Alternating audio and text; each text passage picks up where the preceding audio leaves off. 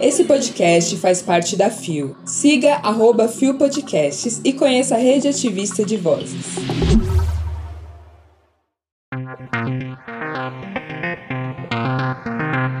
Para Onde Voam as Feiticeiras? Conheça o D O C brasileiro L G B T mais. Dia da Visibilidade Lésbica terá sessão na Câmara dos Deputados. Heartstopper e o amadurecimento de personagens L G B T Q I A mais. Segunda-feira, sete de agosto de dois mil e vinte e três, há quarenta anos atrás, aos quase meio-dia de um domingo tão quente que nem parecia inverno, nascia esta estrelinha que brilha, brilha, brilha, e que você conhece como G G. Olá, eu sou G G e este é mais um Bom Dia, Bicha. Levanta, viada, vamos assim. O seu podcast diário de notícias sobre as comunidades L G B T Q I A mais. Seis e ônibus. Deu no Gay Blog. Para Onde Voam as Feiticeiras? Premiado longa brasileiro sobre L G B Ts, ganha trailer e data de estreia. Publicado em dois de agosto de dois mil e vinte e três por Victor Miller.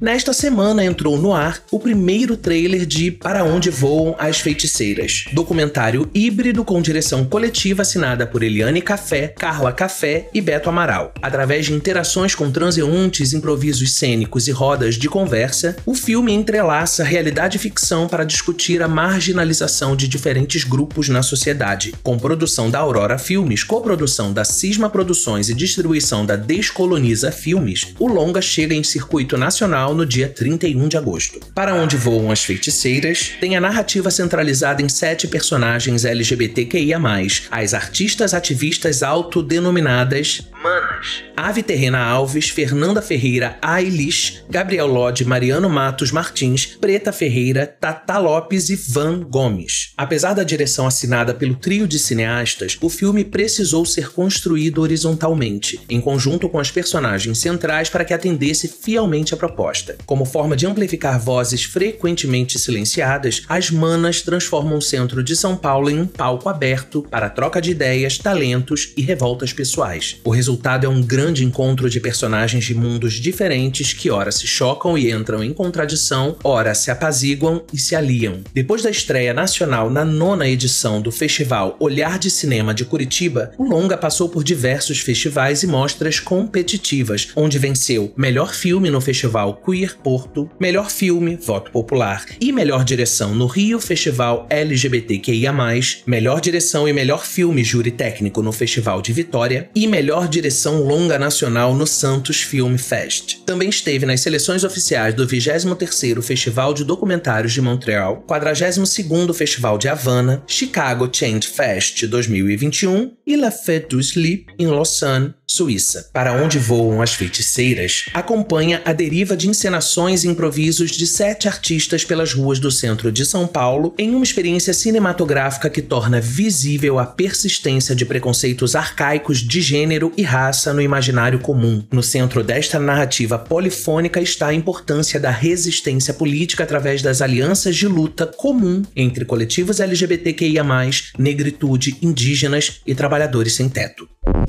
Gente, pelo amor de Deus, vai agora na descrição do episódio, clica no link da matéria e assiste lá o trailer. Mas vai, tipo, agora. Eu vou dar um tempo pra pausar, ver lá e depois voltar. Brota, vambora. Tá passada? Demais. Para tudo que eu não quero nem ver Barbie, nem ver Oppenheimer mais, eu quero mesmo um cinema agora para ver Para Onde Voam as Feiticeiras. O babado é certo. Como é importante, né? Quando nós contamos as nossas histórias, como é bom a gente se ver na tela e ver um tanto de nós que nós muitas vezes desconhecemos. Quanto mais a gente se vê, mais a gente conhece o que a gente ainda não conhece da gente, entendeu? É, galera. E é como o Victor Miller traz na matéria, que é a resistência política através das alianças de luta comum entre coletivos L G B T Q I A mais, negritude, indígenas e trabalhadores sem teto. Interseccionalidade, gente. Consegue distinguir? É todo mundo junta e a gente fala disso aqui sempre.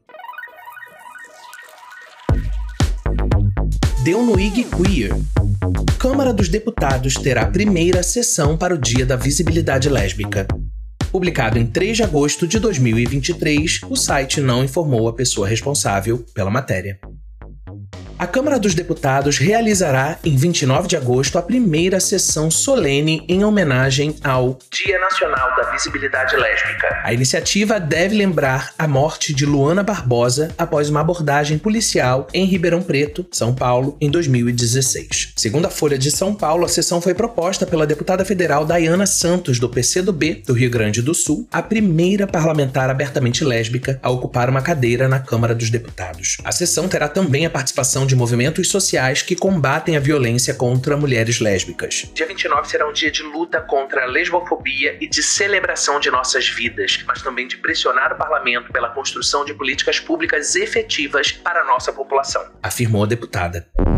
Agora se vê, né? dois mil e vinte e três, e só agora a gente vai ter uma sessão solene no Dia Nacional da Visibilidade Lésbica. É de cair o cu da bunda. Porra! E ao mesmo tempo, infelizmente, faz todo sentido. Eu fico pé da vida, não vou mentir. O L foi pra frente da sigla, mas o machismo e a misoginia tão longe de acabar. Inclusive, dentro de casa, porque o que tem de gay falando mal de xereca, né, gay? Você envergonha a classe dos gays. Pois é. Parece que a bancada evangélica ainda não falou nada a respeito, que eles devem estar lá ocupados apagando as mensagens do Zap, querendo saber o preço do Rolex, lá do ajudante de ordens com um pega rapaz. Vai, pra quem não sabe, pessoas jovens não sabem, o pega rapaz é uma mechinha de cabelo colada na testa em forma de vírgula, técnica muito usada nos anos oitenta e noventa entre moças, rapazes que curtem rapazes e tenentes coronéis do exército. Se liga, hein? Deu na C N N Brasil. Análise: como Heartstopper se tornou um fenômeno com trama sobre amadurecimento. Publicado em três de agosto de dois mil e vinte e três por Brian Lowry. Nada particularmente dramático acontece durante Heartstopper, trama adolescente britânica que retornou à Netflix para sua segunda temporada na última quinta-feira, dia três. Isso por si só, estranhamente, faz o show que o San Francisco Chronicle corretamente apelidou de O Anti-Euphoria parecer de alguma forma revolucionário, ainda mais um ano após sua estreia nos Estados Unidos. A primeira temporada da série, adaptada pelo diretor Euros Lynn e pela escritora Alice Oseman, da história em quadrinhos, centrou-se principalmente no romance entre Charlie, Joe Locke, um tímido garoto abertamente gay, e Nick, Kit Connor, uma estrela do rugby que está começando a lidar com sua sexualidade. O que diferenciava Heartstopper, no entanto, tinha tanto a ver com o que não era quanto com o que era, com ênfase em momentos tranquilos, a incerteza do primeiro amor e uma atitude de aceitação geral em relação a seus personagens L G B T Q, incluindo pais que abraçam e apoiam seus filhos gays. Conforme observado, Heartstopper se destaca em parte por desviar-se para a luz em oposição à escuridão. Ao fazer isso, a produção britânica encontrou um caminho aberto entre a espuma da maioria dos pratos do Disney Channel e as imagens sombrias e brutais da vida adolescente que atraiu para Euphoria, um volume desproporcional de atenção da mídia. A ironia é que uma discussão cada vez mais estridente em torno do movimento pelos direitos dos homossexuais fez com que Heartstopper parecesse estar se inclinando para um debate cultural simplesmente por abordar o amor jovem de maneira tão terna e prática. Katia Herrer, da C N N, chamou-a de a história de amor adolescente queer que eu não sabia que precisava, observando que, tendo saído na década de mil novecentos e noventa, é uma história de amor inocente que muitos de meus colegas e eu gostaríamos de ter crescido. Numa época em que ser provocativo costuma ser considerado a maneira mais rápida e fácil de ser notado, nada sobre Heartstopper é explícito ou mesmo ousado, além de uma boa quantidade de amassos.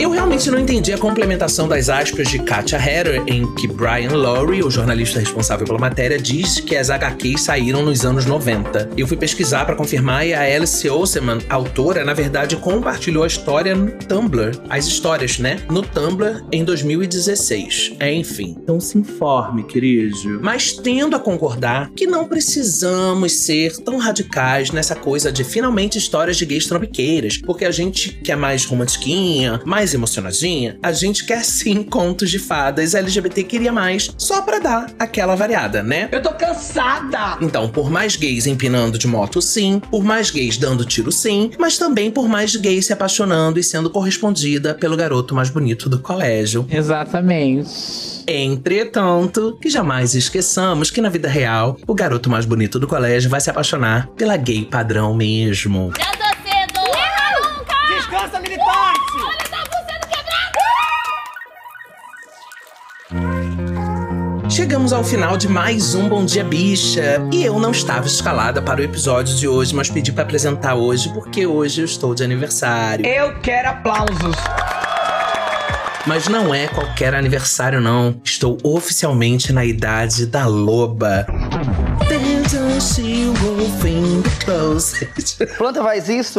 E pra mim, que escuto real todos os dias o Bom Dia Bicha, seria muito especial começar o meu dia me ouvindo aqui contigo. Nada mais leonino do que essa afirmação, não é mesmo? É, gata. Meu dia e de Caetano Veloso. Vamos respeitar o tiro de justiça que é o sete de agosto. Dá licença. E na sexta-feira passada, eu tive terapia e tava conversando com a doutora Geralda, minha terapeuta. Beijo, doutora Geralda. Espero que você não ouça o Bom Dia, senão minha personagem cai realmente por terra. Mas se estiver ouvindo, beijo. Tá, querida. Enfim, tava lá conversando com ela sobre todo aquele blá blá blá de como é importante fazer quarenta. Mas não é que é verdade? Que delícia! Os meus trinta começaram irritando e comecei entregando exatamente, exatamente o que Jennifer Garner me prometeu em De Repente trinta. Ela só não me contou que os trinta seriam a idade do sucesso só até os trinta e três, porque de lá pra cá, realmente, foi só ladeira abaixo. Que tristeza. Mas essa descida não foi só traumática, não. Aquele papo de que quanto mais alto, maior o tombo é real, mas Carol Conká tá aí mesmo pra provar que o quê? Existe vida após o tombo, não é mesmo? E cá estou, no meu processo de renascimento, fazendo coisas que me orgulham muito, tendo conhecido tanta gente incrível, com quem aprendo todo dia. E hoje, eu sou alguém muito mais próximo de quem o GGzinho sonhou ser. Olha que chique. A vida, afinal, não é a linha de chegada, né? É a trajetória e cá estamos caminhando. Então fica feliz comigo, que eu tô muito feliz de começar meu dia aqui contigo. Churrasquinho, cervejinha gelada e vamos dar-lhe, dar-lhe o... O Bom Dia Bicha tem identidade visual, edição e produção de Rod Gomes, idealização de G G, eu mesmo, pesquisa e roteiro de Zé Henrique Freitas, que também apresenta juntamente com Anderson da Silva, Bia Carmo, Gabi Van, G G, Isa Potter, Lua Manzano e Rod Gomes. O programa integra a F I O Podcasts. Conheça os outros programas da Rede Ativista de Vozes. E não deixe de nos visitar e de nos seguir nas nossas redes sociais. Os links para as redes e para as matérias que você ouviu neste episódio estão na descrição. Semana passada foi uma espécie de loucura aqui na Bom Dia Bicha Productions.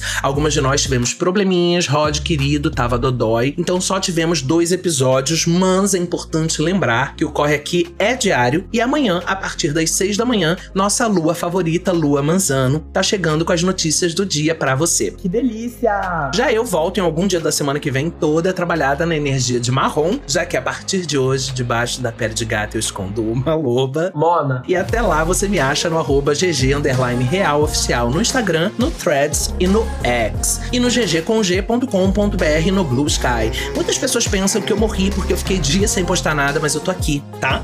Senhora. Vai lá me dar parabéns, gente, que eu sou carente, eu sou emocionada. E como eu finalizo todos os episódios desde os trinta e seis anos, desde o finado Kill Bicha, obrigado por ter vindo até aqui. Mas obrigado mesmo, viu? Um beijo.